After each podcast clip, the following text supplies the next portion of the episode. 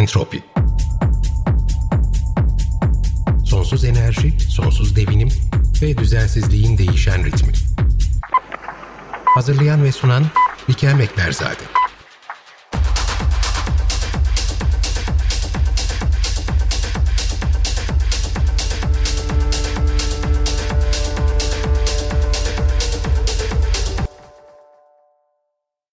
Üzerinde yaşadığımız gezegenle ilgili bilmediğimiz o kadar çok şey var ki ama bunun üzerine çalışan birçok bilim insanı var. Milutin Milankovic de bunlardan birisiydi. Az sonra Profesör Doktor Nusret Dalfes ile birlikte iklim dünyasına ama bu sefer gezegenler seviyesinden bir ziyaret gerçekleştireceğiz. Bugün günlerden 31 Ekim 2022 Entropi hoş geldiniz. Sevgili Nusret Hocam hoş geldiniz. Yeni bir entropi bölümünde birlikteyiz. Biz bundan birkaç bölüm önce e, Hülya Caner ile birlikte, doçent doktor Hülya Caner ile birlikte palinolog bir bölüm yaptık. Ve orada e, palinoloji aslında konuşacaktık ama konu konuyu açtı. Daha biz konuya giremeden e, şöyle bir Milankovic döngülerine kendimizi girmiş olarak bulduk. Sonra da malum asıl konuşmamız gereken konu Derya Deniz olduğu için çok fazla da vakit ayıramadık. Kendi aramızda biraz konuştuk ama muhtemelen dinleyicilerimizin hepsinin kafası karışıyor. Hatta sizin kulaklarınızı çınlattık. Dedik ki Nusret Hocam burada olsaydı bak bu konuyu bize şey gibi böyle minik hap gibi ne güzel anlatı verirdi hemen. Dinleyicilerimizle biz kafasını karıştırmadık. Bunu yapalım dedik. Kenara yazdık. Ben sizi davet ettim. Siz de bizi kırmadınız efendim ve davetinize icabet ettiniz. Çok teşekkür ederim her şeyden. Rica ederim. Rica ederim. Katıldığınız için. Şimdi hocam programdan öncesinde beraber konuşuyorduk. E, Milankovic, o Milankovic'i konuşacağız. Çok enteresan bir adam zaten. E, hayatı enteresan. E, buluşlarının e, çıkış noktaları enteresan ama onun öncesinde biraz bu işlerin evveliyatını da konuşalım diye e, sizinle karar verdik. Dolayısıyla ben şimdi mikrofonu size bırakıyorum. Bizi şöyle Agazizlerin dünyasına bir götürün lütfen. Oradan başlayalım. Sonra da Blankovic'e bağlayalım konuyu. Şöyle bir şey. Şimdi tabii ki herhalde e, bu konularda yapılan çalışmalar e, dün başlamadı. 18. yüzyılda Avrupa'da hem Orta Avrupa'da yani Alplerde hem de Kuzey İskandinavya'da, Kuzey Avrupa'da insanların dikkatini çeken bir şey var. O da bu acayip kocaman bir takım kayalar olmadıkları, olmamaları gereken yerde duruyorlar. Öyle bir şeyden kopmuş, e, yan, yanında koptukları büyük bir ana kaya yok. Kopmuş olarak orada bir yerler duruyor, büyük kayalar. Bunlar buraya nasıl geldi? Bunlara İngilizce erratic boulders diyorlar. İşte Türkçesiyle artık e, ne olduğu belli olmayan bir takım kayalar var orada. Düzensiz durduk, durduk yere ortaya çıkan kayalar gibi çeviririz aslında. Düzensiz, düzensiz. Kay, kayalar var. O düzensiz kayaları anlamaya çalışıyorlar ve, ve yani şimdi çeşitli adları sıralamayayım ama uzun zamandan beri bu işlerle insanlar kafa yoruyorlar. E, şeylerin 10 ile 8. yüzyılın ortasından itibaren. Aynı zamanda tabii bunların burnunun dibinde çoğunun özellikle Alplerde olanların buzullar var, vadi buzulları var. Bunları buzulların taşımış olduğu, iteklemiş olduğu e, fikri ortaya yavaş yavaş çıkıyor. Tabii bunun sistematiğinin gelişmesi e, ve bunun e, bir tek bir buzullaşma değil de birden çok kez karşımıza çıkmış olabileceği geçmişte, yani bir, e, geçmişte birkaç kez bu kaya parçalarının iteklenmiş olduğu olgusu aslında 19. yüzyılın ortalarına doğru çıkıyor. Ondan sonra burada tabii demin ismini verdin. Aslında Louis Agassiz. Ondan sonra Louis Agassiz tabii çok ilginç bir adam. Neuchâtel'de falan tıp okumuş. Ondan sonra başka şeylerle uğraşmış. Jeolog. Ha e, şeyin bizim Alex yani Alexander von Humboldt'un ve e, George Cuvier'in öğrencisi de olmuş bir adam. Onlarla da bir teması olmuş bir adam. Evet ve Humboldt'u da bu arada dinleyicilerimize hatırlatalım. E, her geleneksel hale gelmiş artık. Senenin son Nüset Hoca programında Entropi'de von Humboldt'u bu sene konuşacağız. Olmazsa olmaz. Alex'siz olmaz yani. Bizim dünyadaki Alex, o Alexander von Humboldt. Başkalarının dünyasında başka Alex'ler geçmişte oldu. O ayrı hikaye. Şimdi e, Louis Agassiz'in ve şeyle beraber, Schimper diye bir botanikçi var, onunla beraber e, ortaya bu işin birden çok kez tekrarlanmış olduğu fikri ortaya atıyorlar bunu. Ve e, bu fikir kalıyor ortaya. Yani şuna geliyor, iş, e, kayalar taşınmış ama geçmişte de başka e, gene buzullaşmalar olmuş. Yani buzullaşmalar gelmiş gitmiş buz çağları gelmiş gitmiş. O fikir Louis Agassiz ile genellikle şey yapılır. Agassiz ilginç bir adam. Sonra tabii hayatının bir kesiminde Amerika'ya göç ediyor. Ve evet Amerika'da... hatta Amerika'nın kuzey kesiminde de koskoca Agassi Gölü vardır ki orası bir göl değildir. Tabii, orası boş bir alandır aslında bir arazi ama bir zamanlar bir buzul gölüymüş öyle değil mi? Tabii tabii. Amerika'da zaten buzulların yaptığı daha doğrusu buzullar demeyeyim buz örtülerinin yaptığı e, topografik etkiler çok açıkça görülür. İşte bütün o, o göller mesela kocaman büyük göller dediğimiz göller falan bunlar hepsi buz örtülerinin e, kazıması sonucunda ortaya çıkan şeyler. Lewis çok önemli bir şey yapıyor. Bence doğa bilimleri tarihi. E, Harvard'dayken karşılaştırmalı zooloji müzesini kuruyor. Harvard'ın karşılaştırmalı zooloji müzesi çok önemli bir mekandır. Yani çok önemli kişilere ev sahipliği yapmış. Bunların arasında zannedersem Edward Osborne Wilson da var. Ondan sonra e, aklınıza gelebilir Stephen Jay Gould var. Bir sürü insanlar var. Bunlar ev sahipliği yapmış bir kurum. Onun için kurucusu bunun Louis Agassiz yani. Onu koyalım bir kenara. Şimdi tabii Louis Agassiz bu fikirler etrafta millet buzulların birden çok kez gelip gitmiş olduğunu e, kabul ediyor.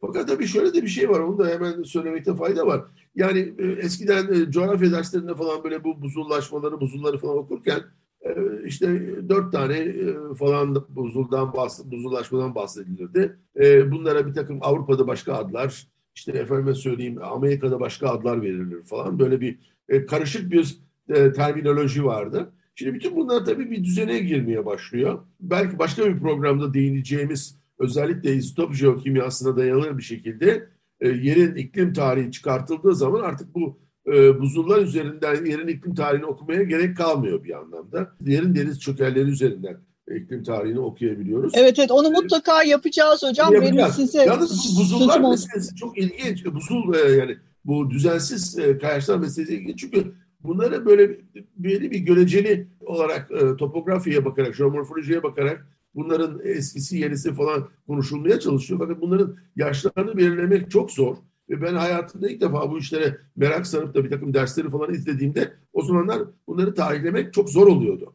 Ondan sonra 1980'lerden itibaren gelişen kozmojenik izotoplar meselesi çıktı ortaya ki bunlarla artık çok daha rahat bir şekilde bu e, buzul e, şeylerinin e, çökellerinin diyelim bunlara çökel diyelim genelde bu çökellerinin tarihlenmesi mümkün oluyor biliyorsun. Bunu da Avrasya Yer Bilimleri Enstitüsü'nde e, çalışan arkadaşlar bunlarla bayağı uğraşıyorlar. Yalnız Türkiye'de değil dünyanın bir sürü yerlerinde bu tip analizler yapıyorlar.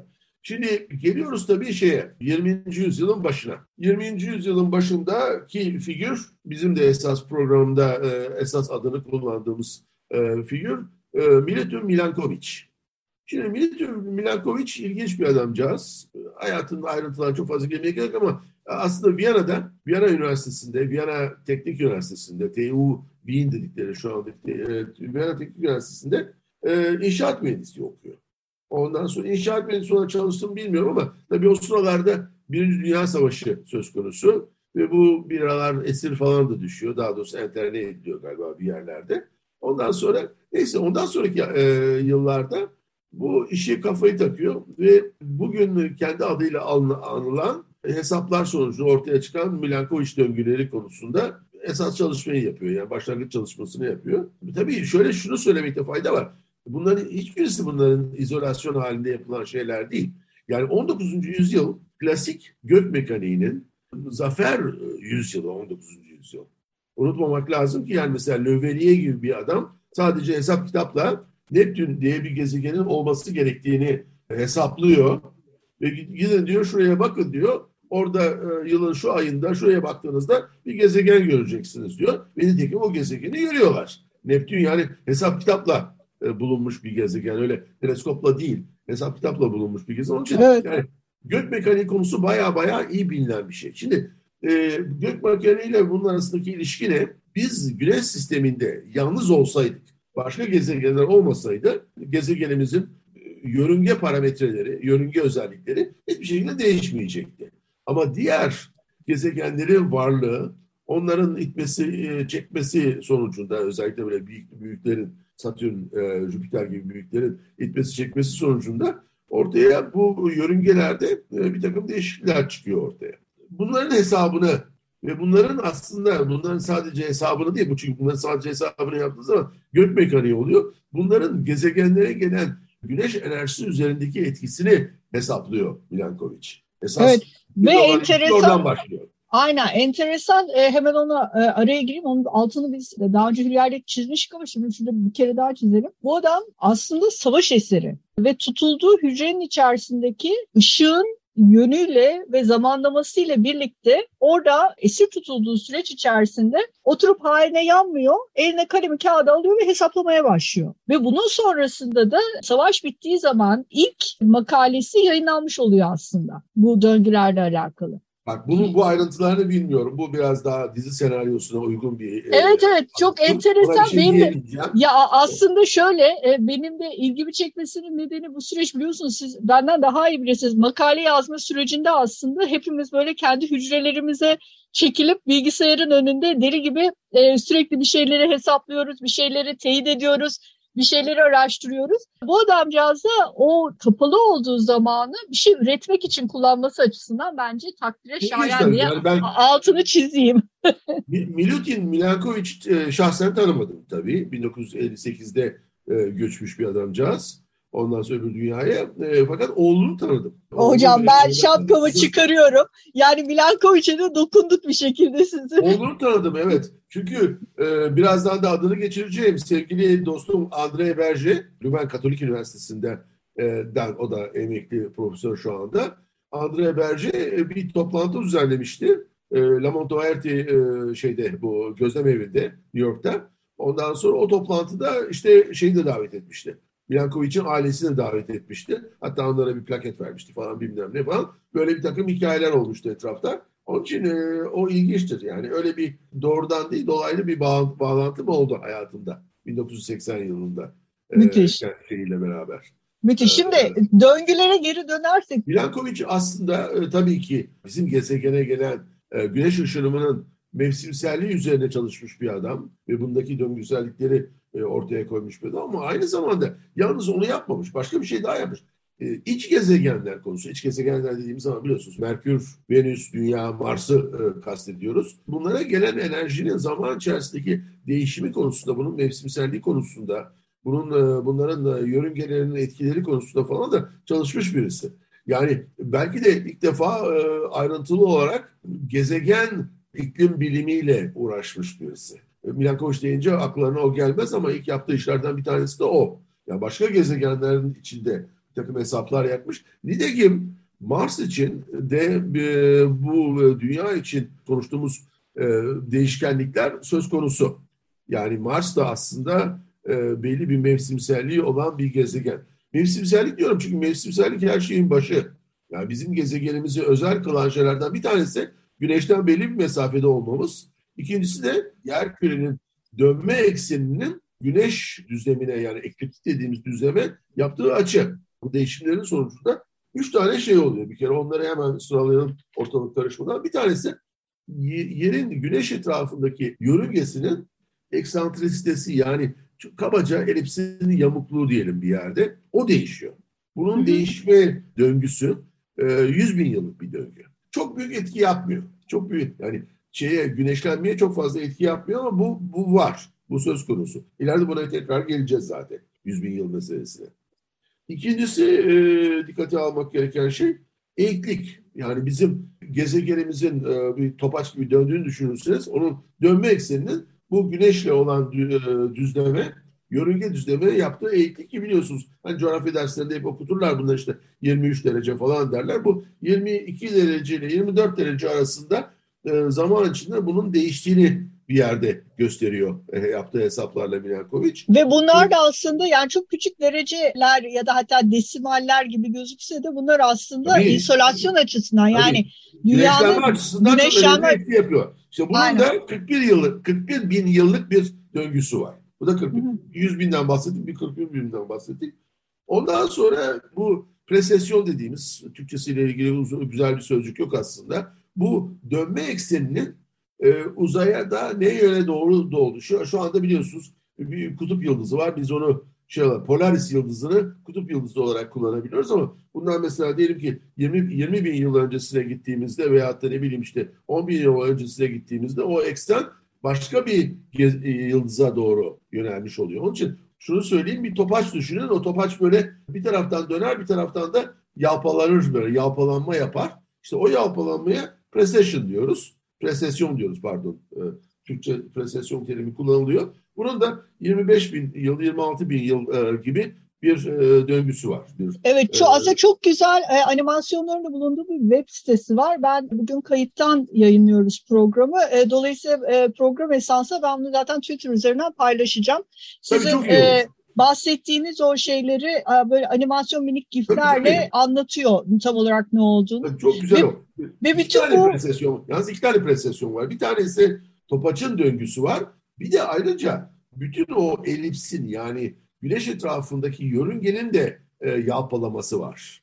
Sallanması evet. Bu, bu ikisini birleştirdiğinde yani bir tanesi işte 25 bin 26 bin yıl gibi öbürsünü de bu işin içine katarsanız ki onun 112 bin yıllık bir döngüsü var. Bunları kattığınız zaman size bir 21 yıl 21 bin yıl gibi bir döngü çıkıyor ortaya. Ama bu e, şeyin yani e, yörüngenin yalpalamasını Milankovic incelememiş. O, o da daha sonraları yapılan incelemeler sonucunda hesaplar sonucunda ortaya çıkan bir şey. Demek ki elimizde yani 3 veya işte artı tanımıza göre 4 tane e, frekans var. E, bir 100 bin yıl var, 41 bin yıl var. Bir de işte bir 21 bin yıl gibi bir şey var. Bir de tabii yörüngede aynı zamanda bir miktar 400 bin yıl da var. Onu da bir kenara koyalım. Dört tane elimizde böyle periyot var. Şimdi bütün hikaye şuna geliyor. Yani buz çağları diyelim, buzul çağları demeyelim. Buzulu ben genellikle vadi buzulları için e, kullanıyorum. Buz çağlarını bunlarla açıklayabilir miyiz? Şimdi burada tabii önemli şeyler var. Onun için klasik verilen örnek işte 65 derece kuzeyde 21 e, e, Haziran'da güneşlenmenin nasıl değiştiğine bakılıyor zaman içerisinde. Çünkü burada bir taraftan buzun oluşması için karın yağması ve buzun oluşması lazım. Bir, karın birikmesi lazım ama aynı zamanda yaz aylarında da bunun erimesi de yaz aylarında ki güneşlenmeye bağlı. Yaz aylarında daha fazla güneşlenme olursa daha çok eriyor. Onun için buzullar böyle e, bir günde ortaya çıkıp bir günde kaybolan şeyler değil, zaman içerisinde birikerek çıkan şeyler. Biraz yavaş birikiyorlar. Sonra aniden bir işte tekrardan bir ortadan kayboluyor ama burada da bir ilginç şey şu. E, biz neyle ilgileniyoruz? Burada onun adını anmadık. E, özellikle bu e, programın yayınlanacağı hafta Türkiye Kuaterner Sempozyumu'nun olduğu hafta 1988'den beri yaptığımız bir sempozyum. Herkesi e, davet ederim yani İstanbul Teknik Üniversitesi'nde Süleyman Demirel Konferans Merkezi'nde yapıyoruz onu. Evet ve e, katılım ücretsiz. O yüzden bütün dinleyicilerimize evet. de buradan Meraklılar e, gelsinler. Turkua'ya Evet, Turkua'ya dansı ve hatta şöyle bir şey yapayım. Ben e, gene program esnasında Turkua'nın linkini de paylaşayım. Oradan da gelmek isteyenler e, kayıt yapabilirler. Çok iyi olur. Şimdi Kuaterner dediğimiz dönem. Kuaterner çok önemli bir yani jeolojik çağlar konusunda herkes konuşuyordur. Ee, sevgili dostum Celal Şengör'ü de e, bir sürü de defalar izlemişsinizdir. Bunlarla ilgili konu ama bizim özellikle ilgilendiğimiz bir son 2,6 milyon yıl var. Buna kuaterner diyoruz. Dördüncü zaman diyoruz. Kuaterner diyoruz. Neden ilgileniyoruz bununla? Çünkü aslında bu dönemdeki doğal sistemler beş aşağı beş yukarı bugünün çok benzeri. Ve aynı zamanda da e, şöyle bir şey var. Bu dönem aynı zamanda bizim tür, türümüz demeyeyim, cinsimizin diyelim, homo cinsinin evrimiyle, yani biyokültürel evrimiyle çok ilişkili. Biliyorsunuz son 100 bin yılda aslında bizim türümüzün evrimiyle, e, biyokültürel evrimiyle çok yakından ilişkili. Onun için e, ve hani arkeolog arkadaşlar için de son 21 bin yıldan beri olup bitenler özellikle Türkiye coğrafyasında 21 bin yıldan beri olup bitenler yani buzul çağının maksimumundan bugünlere geçiş e, çok ilgilerini çekiyor. Çünkü bunun içerisinde Neolitik e, değişimler, Neolitik devrim denilen şeyin e, ortaya çıkmasında iklimin rolü falan kafa yoruluyor. Şimdi şöyle bir hikaye var. Bu bir taraftan bu Milankovic'in 1930'larda yaptığı hesapların ne oluyor? 1970'lerde, 70'lerin başlarında Belçikalı dostum e, Andre Berger bu hesapları tekrarlıyor. Tabii unutmamak lazım ki yani Milankovic bu hesapları elle yapıyor yani. Kolay değil. Pertürbasyon hesaplarını elle yapmak basit bir iş değil. Tabii hatta şöyle e, yani bu bir e, rivayet hani bu bir şehir efsanesi de olabilir. E, çünkü bunu atfedilen bir e, kaynak henüz yok. Ama belki farklı bir dilden çevrilmiştir bilmiyorum. Burada Milankovic'in bir anısı var. İşte o demin bahsettiğim savaş esnasında e, tutsak edildiği hücreye ilk girişi Yanında küçük bir valiz var ve tesadüfen diyor valizin içerisinde diyor birkaç sayfa e, boş kağıt vardı diyor. Birden diyor etrafıma baktım arkamdan o koskoca ağır kapı kapatıldığı zaman diyor ve dört duvarın arasında kaldığım zaman ufacık bir pencerem vardı ve oradan diyor e, güneş ışığından hani saatin kaç olduğunu tasavvur etmeye çalışıyordum diyor yaşadığım yerde. Birden aslında evrene açılan bir çalışma odasının içerisinde olduğunu fark ettim diyor. Daha sonra karısı araya giriyor. E, bu kısmı gerçek. Yani bu kısmı gerçekten. Bu, bundan önce anlattığım kısım dediğim gibi şehir esanslı olabilir. Kendi e, kelimeleri de olabilir. Ama gayet olası bunun bu şekilde anlatılması. Daha sonra e, karısı e, Viyana'ya gidiyor ve Emanuel Schubert'le konuşuyor ve onun Macaristan'da Budapeşte'de iş izninin çıkartılmasını ve bir şekilde mevcut tutukluluğunun üniversitede çalışırken devam etmesi için girişimlerde bulunuyor. Ama o süre zarfında e, Milankovic hücresinde kaldığı dönem içerisinde boş durmuyor. Aynı sizin söylediğiniz gibi hesaplamaları bilgisayarla değil, cep telefonuyla değil, kağıt, kalem. Basit birkaç sayfa o da sadece evet. limitli sayfa kağıt üzerinde bu hesaplamaları yaparak o ilk makalesinin altyapısını Ama tabii düşürüyor. yani e, Andre Berger'in durumu öyle değil. Andre Berger tabii canım. o da artık artık bilgisayar var. Ha delikli kartlarla çalışıyor o bilgisayarlar. E, benim e, bilgisayarla olan ilişkim başladığı günlerde. Ama e, şey e, delikli kartlarla da olsa hesapları bilgisayarla yapıyor Andre Berger. O zamandan beri de bu hesaplarda ufak tefek e, şeyler ince, ince hesaplar yapılmıştır ama ağırlıklı olarak bugün kullanılan şeyler Andre Berger'in yaptığı hesaplar sonucunda ortaya çıkan güneşlenmedeki değişimler. Şimdi bunlar önemli. Fakat şöyle bir şey var aslında. Burada hemen altını çizmek lazım. Biz geçmişteki bilimle ilgili bilgileri nereden elde ediyoruz? Bununla ilgili başka programlar da yapabiliriz ama bunların e, bunlar da 1970'lerin başlarında bir patlama oluyor bu bilgilerle ilgili. Yani muazzam bir yeni bilgiler gelmeye başlıyor derin deniz çökerlerinden. Bu çok önemli. Hı hı. Evet. Ve, bu ortaya çıkan şey şu tabii ki en doğalı bunları şeyle karşılaştırmak. Milankovic'in yaptığı güneşlenme hesaplarıyla karşılaştırmak. Karşılaştırıldığı zaman e, her şeyin o kadar basit olmadığı çıkıyor ortaya. Yani bu böyle şey değil. E, ince bir ayar yaptığınız bir radyo gibi çalışmıyor bu hikaye. E, sistem karmaşık bir sistem. Çünkü içinde başka bir şeyler, bir sürü şeyler var. Bunun içerisinde efendim söyleyeyim özellikle atmosferdeki karbondioksitin yaptığı etkiler falan var ama ama ortaya şöyle bir şey çıkıyor. Bunun üzerine çok konuşulabilir. O da bu 2.6 milyon yılın 1.6 milyon yılındaki döngüsellikle son 1 milyon yıl hatta 800 bin yıldaki döngüselliğin aralıkları yani değişim aralıkları, periyotları farklı. İlk başta 41 bin yılla giden şey sonra giderekten son 800 bin, 900 bin yılda 100 bin yıla dönüyor. Yani orada bir şeyler oluyor. Ona zaten 100 bin yıl geçişi deniyor veyahut da Pleistosen ortası geçişi deniyor. Orada başka bir şeyler devreye giriyor. Belki karbondioksit daha fazla bir e, rol oynuyor falan. Bu her zaman yapılan ama bununla ilgili açıklamalar da bir takım modellerle getirile, getirilebiliyor bugün ama kuaternerde olup biten iklim değişimleri e, sadece astronomiyle kontrol edilen bir şey değil. Aynı zamanda yer sisteminin kendi iç dinamiğinin de kendi iç dinamiği dedimse yani yeryüzünün dinamiği tabii yani e, yerin içerisinde dinamiğinden bahsetmiyorum. Yeryüzündeki başka şeyler vejetasyondu, e, karbondioksitti, oydu buydu. Veyahut da arada sırada tabii ki devreye giren yerin içinden kaynaklanan volkanizmaydı. Bunlar her zaman e, şeyde var yani o e, bu böyle bir saat gibi çalışmıyor bu hikaye. Evet Saatleri. hocam. Ama belli bir döngüsellik var. Evet bunu söylediğiniz çok iyi oldu e, ve buna mutlaka devam edelim başka bir bölümde. E, çünkü zamanımızın sonuna geliyoruz ama şu argümanın da e, aslında çok da sığınılacak e, bir liman olmadığını belki altını çizmekte fayda var.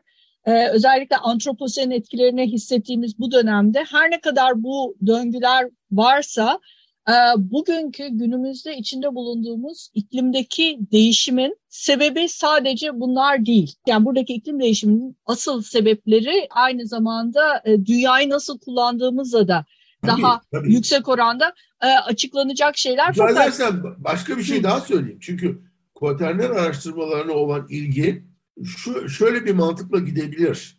Hani acaba biz son 2 milyon yılı, 2,5 milyon yılı anlarsak iklim modelleriyle yaptığımız hesaplarla, kitaplarla acaba bu bize gelecek konusunda projeksiyonlar yapma konusunda bizi daha iyi bir duruma mı getirir? O çok tehlikeli bir konu. Buna e, hani biraz dikkatli e, yoğurdu üfleyerek yemek lazım. Çünkü kuaternerde olan değişmelerin esas sürücüsü e, güneşlenmedeki bu döngüsellikler, deminden beri bahsettiğimiz döngüsellikler. Halbuki e, senin de çok güzel söylediğin gibi bundan sonra artık insanın üzerinde imzasının olduğu bir gezegen var. Her karışında imzasının olduğu bir gezegen var ve şey lafı vardır ya geçmişi anlamak için bugünü anlamak lazım Charles Lyell'e atfedilen laf. Ee, geçmiş aslında gelecek konusunda bize bir e, gösterge, bir anahtar olmayabiliyor. Çünkü ilk defa bir homo sapiens diye bir tür e, cidden bütün bu e, düzeni bozacak bir şekilde gezegenin çevrimlerine müdahil olmaya başlamış durumda. Kesinlikle hocam ve buna programın içerisinde söz verdiğimiz gibi bu yılın son programında bir araya geldiğimiz zaman yeni yılı karşılamak üzere bir araya geldiğimiz zaman ve von Humboldt'u konuşmak üzere bir araya geldiğimiz zaman da bence biraz daha detaylı girebiliriz. Tabii. Çünkü onun da özellikle vejetasyon konusunda yaptığı çalışmalar e, ve bugün neler oluyor biraz onları anlatırız dinleyicilerimize. Çok teşekkürler bugün katıldığınız için. Rica ederim. Keyifli bir konuşmaydı. İlerleyen programlarda görüşmek üzere hocam.